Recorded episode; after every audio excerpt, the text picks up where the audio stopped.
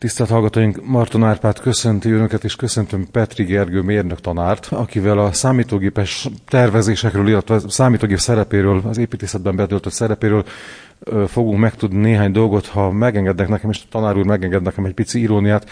Az jutott eszembe, hogy ha száz évvel ezelőtti épületekre nézünk, akkor pici tapasztalattal az ember észreveszi egy-egy épületen az alkotó, akkor még úgy hívták, hogy építőművész kézjegyét hogyha mai épületeket nézünk, akkor legtöbbször, aki egy picit ért hozzá, az mondjuk osztályozni tudja, hogy melyik-melyik tervezőprogrammal készült, és ez nem biztos, hogy jól van, meg az sem biztos, hogy ennek így kell lennie. Úgy kell annak lennie, hogy ahol a gépek átvesznek egy csomó munkát az építésztől, ott sematikussá válnak az épületek. Hát mondjuk ez nem biztos, hogy igaz az általánosítás.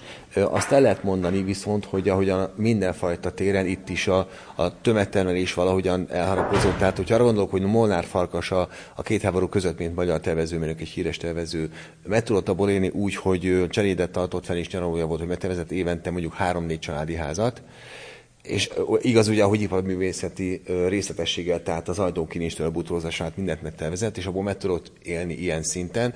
Ahhoz képest manapság egy építésztervező, hogyha ha van munkája, akkor is ennek mondjuk a, az ötszörösét kell kitenni ahhoz, hogy, hogy fenntartsa magát. Tehát magyarán a számítógép bekerült a, a tervezési eszközök közé, ezzel megkönnyítette bizonyos szempontból a munkát, viszont el is vált az a tempó, az a felfokozó tempó az építészettől, amit ez lehetővé tesz. Ön matematikus diplomával is rendelkezik, és építész diplomával is, tehát láthatja azt, hogy a, a kettőben hol vannak az arányok. Tehát nem véletlen mondtam az előbb azt, hogy a régiek, mondjuk Zsulek Frigyes építőművésznek nevezte magát. Az építészet az elsősorban művészet, elsősorban lakberendezés, vagy életmód, vagy kulturális kérdés, vagy, vagy leginkább mégiscsak tudományos mérnöki munka. Hát ez egy érdekes kérdés egyébként, mert ez országonként változó, hogy hol, milyen országban milyen fajta képzési profilt használnak. Kóskárolyja hallottam egy beszélgetést, ahol azt mondja, hogy először ő, ő, mérnöknek készült, és aztán elment a, a BMR-re, a mérnöki karra, de eljött arra, hogy inkább ő építész lesz akkor még a kettő külön volt. És például Olaszországban nem tanítanak olyan sok fajta statikát, fizikát, matematikát a felsőoktatásban, mint Magyarországon. Tehát a, az építészetnek a kézművészeti része, meg a mérnöki része Magyarországon valahogyan egy ilyen, mára már egy közös kényszerpályára kerül, de egyébként nem kell, hogy így legyen amikor a számítógép belép ebbe a munkába. Ez könnyebbsége abból a szempontból, hogy sok mindent meg tud spórolni, mondjuk egy diák, akiket ön tanít, mondjuk statika, elhangzott az az a statika, egy csomó dolgot ma már nem kell kiszámolni, és ha nem kell kiszámolni papíron, meg számítógépen, meg logarlétszel, hanem a gép megcsinálja, a programba benne van, akkor talán nem is biztos, hogy tudja az építész, hogy mondjuk mi történik egy, egy ívvel vagy egy gerendával, hiszen a gép megcsinálja helyette. Hát most erről eszembe egy hasonlat, hogy mondjuk, hogyha valaki verset vagy novellát ír, és azt kézzel papíron írja, vagy pedig szövegszerkesztővel, hogy a tartalék nem változott meg csak ugye más eszközökkel dolgozunk. Tehát ugyanúgy szép verset vagy novellát írni, ugyanolyan ö, ö, nagy dolog és nehéz dolog, mint hogy jó épületet tervezni is. Ez egy, ez egy mindössze egy technikai segítség, aminek nem van persze az a hátulütője, az a veszélye, hogy azt hiszik a diákok, hogy amit lerazoltak géppel, három dimenzióban megszerkesztettek, az jó is, mert olyan mutatós, hogy olyan szép egyenesek a vonalak, hogy a jó árnyékoltan mutatni a látványterv, de valójában nem lesz jó attól még az épület, hogy a gép mindent összerak vizuálisan. Ha már a példánál maradhatnék, akkor azt mondanám, hogy Kosztolányi jut eszembe, aki még azt írta, hogy neki nagyon furcsa volt írógéppel írni, mert ő hozzászokott, hogy kézzel írt. De a kézzel való írásnak, vagy ma már a számítógéphez képest, a talán az írógéppel való írásnak is megvan egy másfajta tempója, mint amit akár a számítógép diktál. Tehát ha egy rajzra visszavetítem ezt a példát, akkor egy kézzel megrajzolt épület rajz az időt ad arra, hogy az ember az apró részletekben elgyönyörködjék, nem? Ez így van, ugyanakkor a géppel sokat lehet kísérletezni. Tehát ez egy nagy lehetőség, hogyha az ember nem pont olyan látja a dolgot, ami ennek szerette volna, akkor picit mozgat rajta, megnézi, megforgatja, körbeszaglásza, és így tovább árnyékot ö, ö, ö, rak rá a program, és ilyen módon sokkal többet lehet kreatív kísérleteket végezni. Magyarul nyilván egy idő után már rutinos az ember, de kezdők is jobban ö, lemodellezik szó szerint értve is a gondolatait a gépen, mint hogyha csak papíron kéne dolgozni. Ebben segítség. Fontos-e az, mielőtt a gépen kezdenek el a növendékek, illetve a későbbi építészek dolgozni, hogy, hogy azért kézzel is megtanuljanak rajzolni, és a kézirajz által tanuljanak meg gondolkodni? Nem fontos, hanem kihagyhatatlan fázis. Tehát azt szoktam mondani a diákoknak is, hogy számítógépen nem lehet épületet tervezni, tervet szerkeszteni azt már lehet. Tehát az első gondolatok azok úgy alakulnak ki, hogy az ember először is gondolkodik a feladatról, annak a, a mindenfajta rétegéről, tehát ennek nyilván vannak társadalmi, szociális, esztétikai, stb. stb. rétegei, ezekből megszületik valami tervezési program, és akkor el kell szabad kézzel grafitot maszatolni papíron, tehát vázlatokat készít. És amikor a vázlatterv kialakul, fejben meg papíron már, aztán konkretizálódik, akkor tudunk csak géppel elkezdeni dolgozni. Minden építészettel kapcsolatos kérdésben nekem nagyon fontos, és talán alapvető, és nem tudom eldönteni rá a választ, hogy egy épület megtervezése az kívülről indul el, vagy belülről. Arra gondolok, hogy az ember gyerekkorban megszokja, hogy egy épület homlokzatát rajzoljuk le, és így gondolkodik a fölnőtt ember is tulajdonképpen, hogy egy épület az a külső. De egy épület ugyanannyira, mennyire az utcának szól, a homlokzatnak szól, és a városképnek szól, legalább ennyire fontos, hogy a funkciónak szól, a belső terek felosztásának, a fényviszonyoknak, ilyesmiknek, melyik az elsődleges, amikor egy, egy épület megszületik. Hát ez egy picit attól hogy milyen funkciói van az épületnek. Mondjuk, hogyha veszünk egy ipari épületet, vagy egy, vagy egy mezőgazdasági épületet, egy hangárt, és így tovább, ott azt mondják általában persze, mert ez gazdaságosági szempont is, hogy ott a funkció a fontosabb, míg mondjuk például egy kiállítási pavilon esetében nagyon fontos a, a, a külső megjelenés homlokzat. Egy általános lakóépület esetében szerintem a kettőnek a, a, a dinamikája és az együttműködés az, ami, amiből kialakuló épület. Tehát nem lehet csak esztétikai, nem lehet csak funkcionális szempontból tervezni, a kettőnek együtt kell működnie. És persze kihatnak egymásra, tehát a homozatnak kivetül az alaprajz és fordítva. Azt tudjuk, hogy az anyaghasználat minden alkotó ágban, vagy minden alkotó művészeti ágban nagyon fontos, hiszen az anyag párbeszédet folytat a, a, az alkotójával és magával a formával, amelybe öntjük.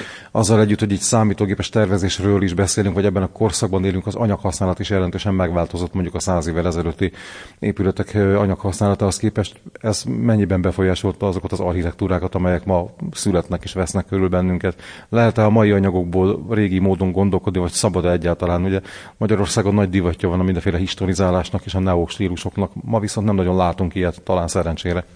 Szerintem ezt az oldalt nem befolyásolja a számítógép használatát. Az építészet, hogy milyen anyagokat használ, az inkább egyfajta technológiai fejlődés kérdése, vagy annak a története. Vannak olyan építőanyagok, amelyek, amelyeket nyilván ezeket minősíteni kell, de hogy kitalálják, aztán eljönnek arra, hogy volt és mégsem használható, mert mondjuk megeszi az UV-sugárzás, vagy valamilyen nem időtálló, és aztán vannak az örök illető anyagok, amik viszont drágábbak. De ez, ez, nem hiszem, hogy összefüggésben állna az, hogy géppel vagy pedig kézzel az van az ember. Szeged ilyen szempontból ugye sajátos, mert Szegeden nincsen a környéken kőbánya, úgyhogy itt a vakulat és a tégla architektúra az, ami elsősorban meglapozza a városnak a, a küllemét, és a diákjaimmal fel is a méreti belvárosi pont azért, mert találkozik el ezekkel a helyi sajátosságokkal. Mennyire gyorsult fel a világunkkal együtt az építészeti divatok egymás utánja? Mit lát, hogy esetleg időnként az ember látja egy, egy évtizednek a jeleit, mondjuk az el, elmúlt 20-30 évnek a, az egymás mellett álló épületein is, szóval meddig gyorsulhat a, a, a divatváltás? Ekkora rálátásom nincsen, hogy most globálisan, vagy akár Magyarországra nézve ezt meg tudjam mondani, fogalmam sincs. Egy dolgot viszont lehet látni azért Magyarországon is, mondjuk például Szeged viszonylatában, hogy sajnos erősen befolyásolják a, a belvárosi városi épületek homozatát a, a gazdasági tényezők. Tehát amikor a nullás években történt egy, egy ilyen társasházi építési hullám vagy robbanás, akkor, akkor rengeteg egy időókkal foglalkozó befektető vállalkozó a pénz, pénzét átpakolt az építőiparba, és születtek azok a hát nem túl szép, sok esetben bevárosi társházak, amikről leri, hogy, hogy gyakorlatilag az egyetlen szempont, akár anyaghasználat, akár külön szempontjából az egyetlen fontos szempont az a profitok maximalizálása volt. Ez nem divat, ez egy, ez egy szomorú tény. Aztán jött a válság 2008-ban, sokan visszaléptek az építőiparba, és aztán nyilván a jó, szakmailag jó kollégák is mesélték ezt a dolgot, de ez a, ez a gyorsan felfutó ügy, ez nem tett jót Szeged építészetének.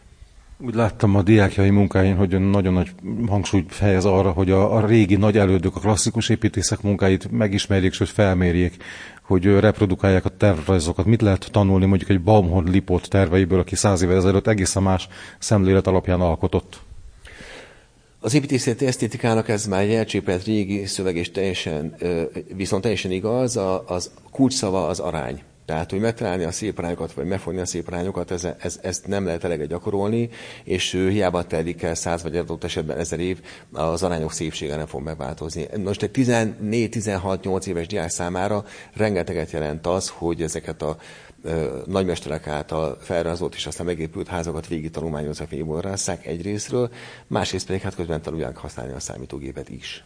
Ha már ennél a példánál maradhatunk, akkor az hogyan történik, hogy egy diák ma a számítógépes technikával tulajdonképpen reprodukál egy száz évvel ezelőtti épülettervet, holott nem azokat az eszközöket használja, nem használ ceruzát, gondolom, vagy körzőt egyáltalán használnak? Hát én a az eszközös rajzolást, tehát a vonalzós és közös rajzolást már nem támogatom, annál inkább a szabad kézi rajzot. Ugyanis a köző vonalzóját ott van tényleg a számítógép, amit nyilván bonyolult használni, de hát ez vele jár, viszont az nem egészséges, hogyha túl fiatal nyúlnak a diákok a számítógéphez, mert meg kell tanulni ezt a szabad kézi vázolást, akár felmérést is. Én azt hiszem, hogy ez, ez nem csak hogy a felsőoktatásban is meg kell, hogy maradjon, de a szakmát között is ugyanez működik, hogy mindig először ceruzával és papíron rajzolunk. Én szerintem, hogy az ember rajzol akár egy száz, akár egy több száz éves épületet, és a homozattal rajzolása közben az arányrendszerre ismerkedik, az mindig jót tesz. Van olyan vetülete ennek a játéknak, ha szabad ezt a kifejezést használnom, hogy a számítógépbe bekerült adatok igazolják a régieknek a nem számítógépen, hanem fejben, logarithmel, papíron készült számításait. Tehát kiderül, hogy ebben az értelemben zsániálisak voltak a régiek, akik bár nem számítógépes függvényekkel dolgoztak. Mi se függvényekkel dolgozunk, tehát mi igazából nem számolunk, nem, nem ö, ló ki a tervrajzokból az, hogy most van-e benne, vagy nincs benne aranymetszés például, ö, hanem az, az arányrendszer az inkább a, a, az emberi szemnek, a, meg, a, meg, a, meg az esztétikai érzéknek a, a kérdése. Szerintem nem. Tehát, hogy nem gondolom, hogy ez, nem számolásokról, nem algoritmusokról van szó, hanem egész egyszerűen arról van szó, hogy ügyes program segítségével vissza tudjuk adni papíron, mint hogyha tussal, ceuzával, vízfestékkel dolgoztunk volna. Azzal kezdtem, és hát láttam, hogy azért egészen nem értettünk ebben egyet, hogy nagyon sok helyen legalábbis talán nem általánosan sematikussá válnak az épületek azáltal, hogy számítógépen születnek futó szalagon, de hogyha ez nem föltétlen kell, hogy így legyen, akkor hol van az a pont, ahol az emberi tehetség, az egyéniség, a kreativitás beléphet a képbe, amikor a számítógép dolgozik az ember keze alatt? Hát a probléma elsősorban szerintem ott van, hogy hogyha valaki ügyes technikailag, akkor nagyon gyorsan tud, úgy mondják ezt, hogy parasztvakítás, nagyon gyorsan tud első ránézésre laikusok számára főként tetszetősen tűnő épületeket csinálni, mert hogy tényleg csili homozat, árnyékot vetés van rajta, stb. Tehát, hogy gyakorlatilag az, hogyha egy terv attól, hogy fotorealisztikus és, és árnyékolt, és látjuk a textúrákat, attól még nem lesz maga az épület jó. A régi épületek felújítása vagy esetleg sokszor előfordul az, hogy egy homlokzatot meg kell óvni, mert városképi, de mögé új épületek épülnek föl, vagy alakulnak ki. Mennyire segíti ezt a számítógépes technika? Hát a műemlékvédelem szerintem alapvetően nem a számítógépeken múlik, bár ez nagy segítséget jelent. Tehát, hogy nyilván rengeteg plusz munka az, hogyha egy, egy védett épülethez kell hozzányúlni, és meg kell őrizni azt részben, vagy pedig egészben. Ennek a felmérésében sokat segít a számítógép. A műemlékvédelem a sajnos nem, nem ezen múlik, az egy egészen más terület, és azt látjuk, hogy manapság Szegeden tűnnek el sorra olyan védett épületek, amiket ugye nyilván megint a tőke darál be, és nem véd meg a jog. Nyugtasson meg így a beszélgetés vége felé, hogy nem kell annyira borulátónak lenni, mint ahogy én az elején borulátónak mutatkoztam, tehát nem kell attól tartanunk, hogy a gépek mindent kivesznek az ember kezéből, és hogy teljesen gépiessé válik a körülöttünk lévő épített, épített környezet. Tehát az ember szerepe, a tehetség, a kreativitás, a nagy építész egyéniségek szerepe ezek szerint akkor fenntartható és megmarad. Jó kérdés, a mesterséges intelligencia az mennyire veszi át, és milyen fajta munkákban veszi át a szerepét az embernek. A, állítólag, nemrég hallottam erről egy hosszabb beszélgetést, az emmi-nek a, a szerepe a kreatív ágazatokban lesz talán a legkevésbé jelentős. Úgyhogy én remélem abban, hogy az építészetben ez egy nagy segítség, de nem, nem a kormánynak az elvesztése magunk is ebben reménykedünk, hiszen az építészet éppenséggel az a műfaj, amely nagyon hosszú időn keresztül itt marad velünk és meghatározza az életünket. Abban a divatok nem olyan könnyen tűnnek el a szemünk elől, tisztelt hallgatóink. Petri Gergő mérnök tanárnak köszönöm a beszélgetést. Az önök figyelmét Marton Árpád köszöni a viszonthallásra.